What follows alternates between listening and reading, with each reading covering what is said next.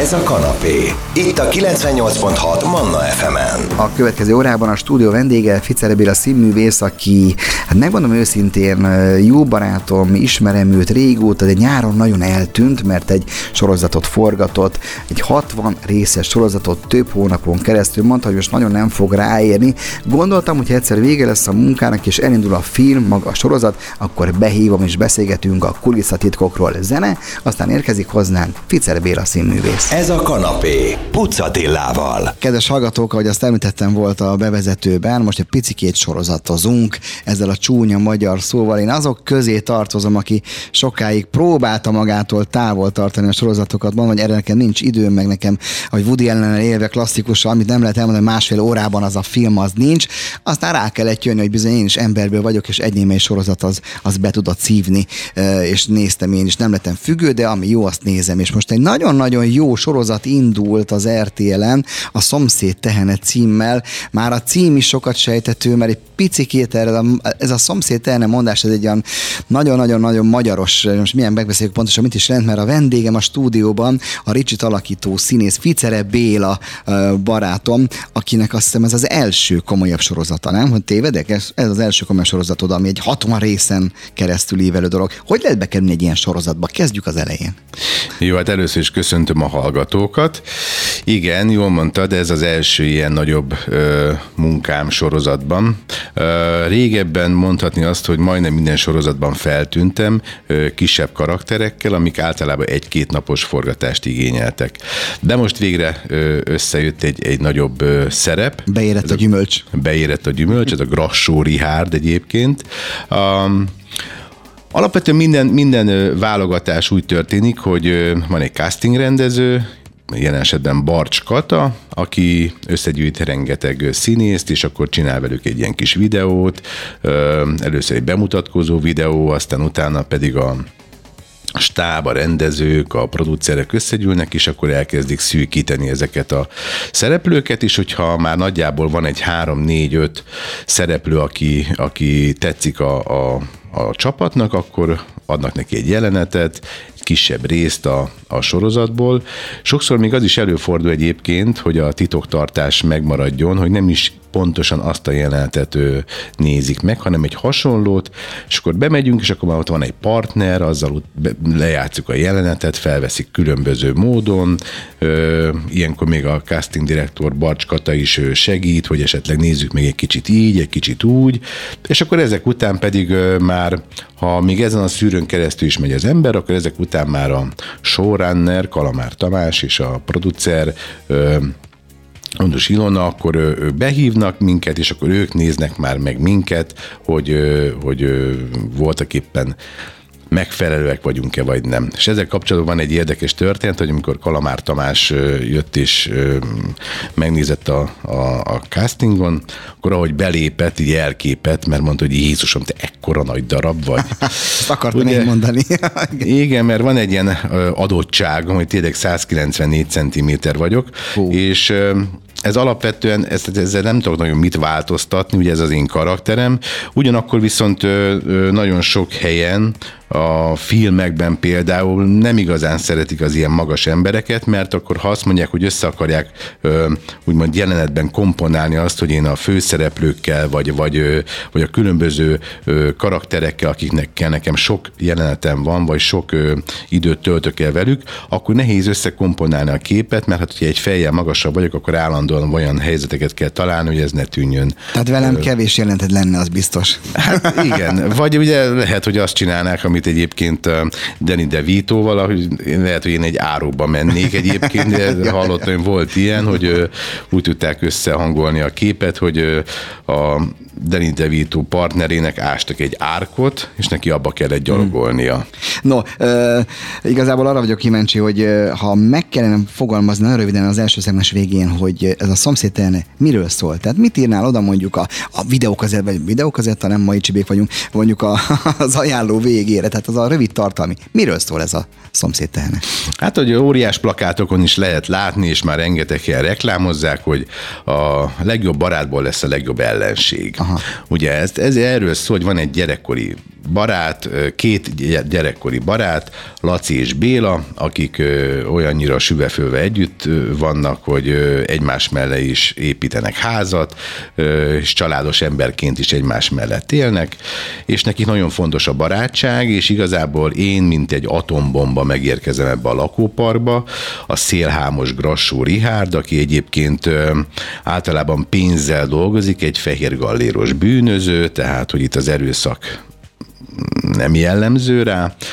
Pénzt kér el emberektől, megígéri, hogy megforgatja, és mondjuk nagyon rövid időn belül a dupláját visszaadja, de természetesen ez a pénz nem mindig kerül vissza ahhoz, aki egyébként befektet. A helyére. No, kedves hallgatók, innen folytatjuk Ficzere Bélával, lesz még érdekes dolog, hiszen picikét benézzünk a sorozat kulisszatitkai közé, hogy hogyan is készül egy ilyen, mennyire van például fogalma az adott színésznek arra, hogy mi a cselekmény része, vagy csak a végén derül ki. Zene, aztán folytatjuk Ricsivel, azaz Ficzere Béla színművésszel. Ez a Kanapé, Putz Attilával. Kedves hallgatók, folytatjuk a Kanapét, a vendégem itt a stúdióban élőben, egy az egyben Ficzere Béla színművész, azaz Ricsi, a Szomszéd Tehene című, hát most nemrég indult a remek sorozatból. Színész vagy, ugye nyilván, nem nyilván, tudom, hogy nagyon sok színházi előadásban részt vettél, ott azért egy olvasópróbán a cselekmény ától Z-ig, elétől végéig az nektek megvan. De itt, amikor belementek egy 60 részes forgatásba, ami részeinként 40 perc, mennyire van képben a színész, hogy egyáltalán te megkapod a könyvet, elolvasod, vagy csak az adott jelentre koncentrálsz? Tehát az a jelent éppen milyen környezetben van, hogy néz ki ez belülről? Tehát hogyan dolgozik egy sorozatszínész? Alapvetően a teljes könyvet, a 60 részt nem kaptuk meg, elég sokat megkaptunk belőle, de hát ez rengeteg, szóval el lehet képzelni, egy 45 perces rész, az hány oldalból áll és hány jelenetből, tehát hogy teljes mértékben az egészet elolvasni se energiám, se időm nem volt. Ráadásul a vége az még mindig alakulóban is volt, és közben is írtak bele jeleneteket. Tehát, hogy amikor azt mondjuk, a május végén elkezdtük forgatni, akkor egyáltalán nem lehetett tudni azt sem, hogy meddig fog ezt tartani, csak volt egy terv egyébként, hogy mikor fejezzük be, de hogy alapvetően az, hogy egészen pontosan mi lesz a vége, azt még nem lehetett tudni. Nyilván ez attól is függ, hogy az írók is látják azt, hogy hogyan működnek a szereplők együtt, lehet, hogy több kijáratot is hagytak maguknak, hogy esetleg majd látják azt, hogy hogyan működik ez az egész. Ja, hogy ez lehet, hogy ez menet közben úgy alakul, hogy hoppá, ez a karakter, nem jó, azt írjuk. Hát azt nem tudom, hogy kiírják-e, de alapvetően szerintem elég sok mindenre felkészülnek ők az elején. És úgymond a heti beosztásban dolgoztunk, tehát egy hétre előre kaptuk meg úgymond a jeleneteket, és azt láttuk, hogy körülbelül hány jelenet lesz azon a héten, és azon belül is, hogy melyik nap mit fogunk forgatni. De ezek nagyon intenzív munkáról szól. Tehát ez nagyon intenzív időszak. Itt volt olyan tényleg, hogy 12-13 jelenetet próbáltunk felvenni egy nap, amik igazából tényleg 12-13 órát is jelentenek, és ez rengeteg szöveg, amit az ember, hát egy teljesen másfajta, úgymond agyi munka szükséges ehhez, másképp kell tréningeztetni úgymond az agyunkat ahhoz, hogy még tényleg egyik hétről a másikra ilyen mennyiségben tanuljunk meg szöveget. Tehát ha már szövegtudást teszem, azt mondjuk, ugorjunk el a sorozat végére, az utolsó jelenteket veszitek fel. Lehet, hogy az első jelent szövege már nincs is meg a fejedben? Nem kell, hogy meglegyen. Csak hogy olyannyira, hogy például Márton István, az egyik főrendezője a sorozatnak, ő például mindig azt csinálta, hogy amikor egy jelenetet felvettünk, ott is ugye neki is volt egy ilyen forgatókönyv a kezébe, akkor azt a jelentet széttépte. Tehát van egy ilyen jelképes tépés, úgymond a fejünkbe is, így van. Tehát ahogy felvettünk egy jelenetet, és kimondta a rendező, hogy akkor tessék ennek vége, ezt felvettük, álljunk át a másikra, akkor ott a színész is törli egyből a jelenetet, hiszen muszáj behúzni a másikat, és azt gyorsan összemondani a kollégákkal, és akkor ugye lepróbálni a jelenetet. Szóval egy ilyen... Azt tudod, hogy másnap mit veszel fel, milyen jelenetet? Azt van? Tudom, de nincs nagyon idő arra készülni, mert ugye előző mindig tehát ott helyben... Hát este a kádban azért át tudod nézni, csak hát igen, laikusan gondolkodni. De volt olyan, hogy akkor reggel 4 órára jött az autó, és este mondjuk ilyen 8-9 körül értünk haza, tehát utána gyorsan még a kádban átolvasta az ember, de próbált pihenni is, hiszen az is nagyon szükséges. Egy ekkora vállalkozás csak professzionális módon lehet üzemeltetni. Gondolok itt a színészekre, a stábra, hogy ez a profi hangulat, ez így átjött. Hogyan jön át egy ilyenből a profi hangulat röviden? Fú, hát ez egy gépezet, nem? Nehéz, tehát hogy nem is tud nem profi működni egyébként. Aha. Tehát, hogyha emögött nincs egy óriási stáb, akik egy nagyon összehangolt munkával próbálják úgymond azokat a pillanatokat megszervezni, amikor ott van a stáb, és azt mondják, hogy akkor tessék, elhangzik a felvételt jelentő szó, hogy ott minden klappolna, az egy nagyon-nagyon szervezett és egy nagyon-nagyon komoly háttérmunka szükséges.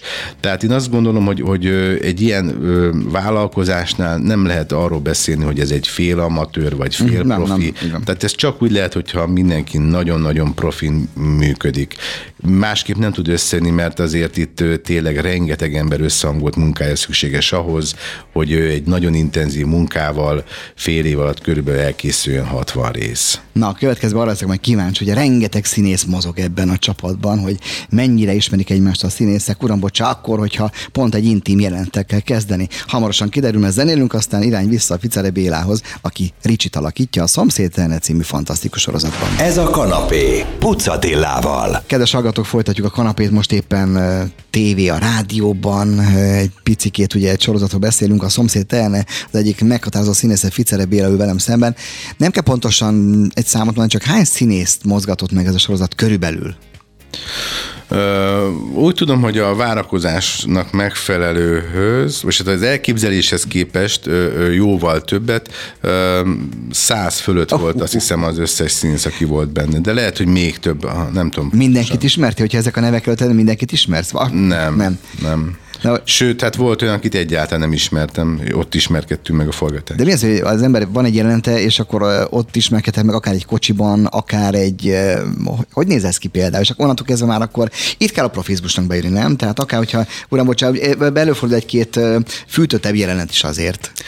Igen, és erről van is egy történetünk. Dér Marussal, aki a partneremet alakítja a sorozatban, későbbiekben, hát a barátnőm, későbbiekben mennyasszonyom, ő egyébként pornószínésznőt játszik a sorozatban, és a forgatás előtt mi nem ismertük egymást egyáltalán, nem is találkoztunk. És hát el lehet képzelni, hogy mondjuk ezt a profizmust, vagy azt a fajta ilyen, nem tudom, összehangoltságot, vagy alázatot egymás iránt, vagy én nem is tudom, hogy mi kell ahhoz, hogy a dolog úgy működjön, hogy mi reggel találkoztunk 6 órakor a transportbuszban, jött értünk az autó, Marus már ott ült bent, én beszálltam, mondom, szia, Ficzere Béla vagyok, szia, Dér Marus, és hát úgy elindultunk. Reggel 6-kor az ember még azért nem annyira beszédes, és mit ad Isten, pont egy olyan jelenettel kezdtünk, ami arról szólt, hogy az ágyban ledér öltözetben egy elég intim jelenetet kellett, úgymond reggel 8 órakor már ott bemutatnunk, és hát el lehet képzelni, hogy azért tényleg itt egyfajta ilyen, hát ha van mély vízbe való ugrás, ez az volt, de ráadásul ez egy nagyon jeges mély víz volt ilyen szempontból, hiszen reggel 6-kor találkoztunk életünkben először, és 8 órakor már egy ágyban egy forró jelenetet kellett előadni, ahol a instrukció az volt, hogy vadul csókolóznak. És ez olyannyira jól sikerült elsőre, hogy Márton István, a rendező mondta, hogy Béla remek, Marus remek a jelenet, köszönjük szépen, de azért egy 12-es karika, úgyhogy egy kicsit vegyünk vissza belőle. Túl intimre, vagy túl vadra sikerült ez az első. Hát a jeges vízből termálvíz lett, na. Így van, mondhatni azt, hogy felforrósodott a levegő köztünk, de viccet félretéve egyébként tényleg ez nagyon szerencsés találkozás volt Marussal. Ha ő itt lenne, ugyanezt mondanám, mert ezt többször megbeszéltük, hogy nagyon jól összehangolódtunk, és nagyon jól és szakmailag is jól éreztük magunkat egymás közelségében, és az üres órákat, vagy üres perceket is általában humorral és jókedvel ki tudtuk tölteni.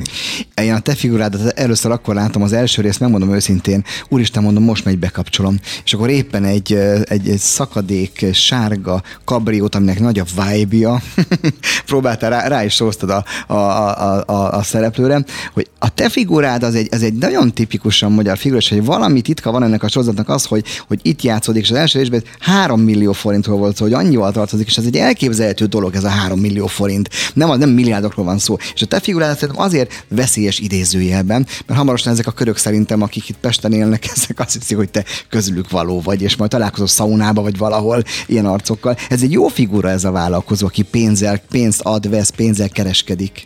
Igen, nagyon szerettem ezt a figurát, ráadásul meg azért azt is lehet mondani akár a mesékre, ha visszatekintünk, hogy a gyerekeknek is általában mindig a gonosz, vagy aki a gonoszat játsza, az sokkal izgalmasabb karakter. Ricsi is egy ilyen szerintem nagyon izgalmas karakter, akinek az a titka úgymond, hogy effektíve rá tud mindenkit beszélni arra, hogy higgyen neki, hogy amit ő csinál, az tiszta üzlet, hogy az annak lesz eredménye. Olyannyira egyébként, hogy ő nem csak az üzleti partnereit húzza be, úgymond idézőjelesen üzleti partnereit, hanem majd később kiderül, és nem akarom előre vetíteni, de még a magánéletében is. Tehát ez egy olyan típusú ember, még a magánéletében is átveri, úgymond a közelébe lévőket. Kedves hallgatók, hamarosan folytatjuk a beszélgetést. A témánk egy nemrégiben indult sorozat, a Szomszéd Tehene, hogy picikét a magyar valóságot tárja elénk. Vendégem pedig Ficzere Béla, aki Ricsi szerepében világít ki a képernyőről. Hamarosan folytatjuk. Ez a Kanapé, Putz Attilával. Kedves hallgatók, folytatjuk a Kanapét, a témánk pedig egy nagyon remek magyar tematikájú sorozat, a Szomszéd Tehene, benne az egyik szereplő Ficzere Béla, aki itt van a stúdióban. Szerintem azok az idők elmúltak, de téged ez nem is jellemzett soha, hogy jaj, sorozatot nem, mert az olyan nem. Tehát néha lenézték, de ma, amikor már nemzet színésznője is, ugye Udvaros Dorottya is játszik egy sorozatban, szóval más értelmet kapott ez az egész dolog. A te pályádon, legyen ez az őszinte műsor, mit tippelsz, mit gondolsz, mekkorát dob az, hogy a nézők szinte minden este 60 részen keresztül egy, nem, hát figyelj, lehet ez a figura szimpatikus, nem? Attól függetlenül, hogy egy ilyen minden hájon megkent fickó, de ugye szerethető figurát játszoltál. A te pályádon szerinted mit jelent ez a lépés, hogy elérkezsz ide, hogy 60 részen keresztül látható vagy. Pont. Hát természetesen óriási sikerre vágyom. Nem, hát egyébként nyilván az emberben benne van az, hogy tényleg ilyen intenzíven látják a képernyőn, akkor bízi benne, hogy ez majd hoz neki valami népszerűséget, ismerettséget. Szerintem mindenki egyébként, aki hasonló helyzetbe kerül, az, ha nem is vallja be valamilyen titkom vágyik erre. Persze. Természetesen én is. Nem arra egyébként, hogy most itt engem úton-útféle megállítsanak, és nem tudom, a pajzson vigyenek körbe a Deák téren, de alapvetően nyilvánvalóan azt gondolom, hogy én is most már egy jó ideje a pályán vagyok, 50 évesen örülök annak, hogy megtalált egy ilyen lehetőség, és hogy ennek mi lesz a hozadéka, azt nem tudom. A szaunában már felismernek, mert rendszeresen járok úszni Csillaghegyre, és ott már nagyon sok barátom is van, idős. Ebből a körből, amit mondtam a végén, tehát a vállalkozói körből? Nem, mondom még nem, de lehet, hogy az is meg lesz, hogy éppként majd megkérdeznek, hogy adok-e tippeket nekik, de szerintem már túl vagyunk azon az időszakon, ami a régi sorozat nézésnek volt az eredménye, hogy Izaurát egyébként annak idején ugye pénzt gyűjtöttek neki, hogy kiszabadítsák. Azért ebben elég biztos. Azért van, igen, tehát hogy ugye akkor ez a siker vagy a népszerűség azt is hozhatja, hogy esetleg a bosnyák téri piacon adott esetben lehet, hogy megköpködnek, vagy Csia. Hát vagy lehet, hogy megharagszanak rám, hogy én ez a szegény Lacit miért velem így át, vagy szegény Bélát, ugye a két főszereplő fiú a sorozatból. Tehát ez is lehet egyébként, hogy megszólnak majd a hátam mögött. Nem tudom, hát mindenki, aki egy ilyenbe vállalkozik, aznak természetesen vállalnia kell. Így van, és várnia kell. Olvastam egy kritikát, ami egy tök jó kritika volt, mert a két főszereplőn kívül még egy nevet téged emelt ki, hogy mennyire jó karakter vagy, és rögtön behozott egy másikat, ugye már ennek kapcsán talán már a Kosarac című műsorban is szerepeltél, ez a Pacal. Kedves hallgatók, aki nem hallgat, hogy a Csernaszabó András írt egy Pacal, egy nagyon vaskos és remek könyvet, amiből lett egy monodráma, Ficzere Béla, maga a Pacal 1 óra 20 percen keresztül, másfélen keresztül. 70 perc egész pontosan. Azért ez nagyon jó, hogy a kritikusnak volt szeme arra is, hogy ne csak ez, hanem hoppát, van egy másik, hiszen színész vagy, ahol a Pacalról szól. Ha már a Pacalról beszélünk, mi van a Pacallal? Lesz-e mostanában? Színen tartod-e? Járd az ország? országot mikor és hol láthatják legközelebb? Igen, a Pacal az aktív, hiszen ott meg is osztottam, hogy a Pacal volt, van és lesz. RS9 színházban január 27-én is minden hónapban egyszer természetesen játszom az előadást, és azon kívül pedig majd tervezzük a vidéki turnékat is. Valószínű egyébként, hogy a kritikus látta a Pacal ideje előadást is, tehát nyilvánvaló, és hogy ezt így összehozta ezt a kettőt, nagyon hálás vagyok neki, és nagyon örülök, hogy megemlítette ebben a kritika, ajánló, végül is ez egy ilyen nagyon kedves hangvételű írás volt a Szomszéd Tehenével kapcsolatban, és örülök, hogy megemlítette a Pacal idejét is. A Pacal ideje az egy kortalan darab, tehát abban nem lehet kiöregedni például, nem, hogyha szereted, és hogy eljött tudod jutatni. Egy előnyem, hogy egy személyes darab, igazából most nagyon-nagyon lecsupaszítva, egy lábos kell hozzá, meg persze némi technika, de könnyen tájolható, könnyen vihető a darab. A Pacalban van még bőven potenciál, nem? Van még bőven, voltak éppen azt is lehet mondani, hogy amíg én ezt el tudom mondani, ezt a 70 percet is intenzíven át tudom adni a nézőknek, akkor addig ez mehet. Majd lehet, hogy idővel egy kicsit hosszabb lesz. Tehát még egyszer dátumot... Másfél óra is lehet, akkor... hogy 1:50 lesz majd, hogy lassan fogom mondani. Akkor mikor láthatják legközelebb? Január 27, RS9 színház. Van. Kedves hallgatók, köszönjük Ficzere Béla színművész segítségét, hogy picikét belenézhettünk egy 60 részes sorozat készítésének a kulissza titkaiba. Ha tehetik, akkor nézzék meg, hétvégénként nézzék meg maratont, vagy akár a streamingen, ha olyanjuk van, és épp a picit tévézni akarnak, akkor nézzenek egy igazi magyar sorozatot. Köszönöm szépen, Béla. Mit kell kívánni? Hát ez a sorozat kész van, jó szórakozást a nézőknek. Márciusban, hogyha esetleg van rá lehetőség, akkor már jobban rá tudunk tekinteni, hogy hogyan alakult ez, és hogy mennyire tetszett az embereknek, mert ez egy napi sorozat, hétköznap 19:50-kor kezdődik az RTL Klubban, és március végén lesz vége, úgyhogy majd akkor vissza lehet tekinteni rá, hogy megérte ezt a 60 részt, vagy nem. Mindent tudnak már a kedves hallgatók. Köszönjük szépen, Bélának további sok sikert. Szabad. Köszönöm a hallgatókat, üdvözlöm, köszönöm Attila, sziasztok! 98.6 Manna FM. A Kanapé hamarosan folytatódik.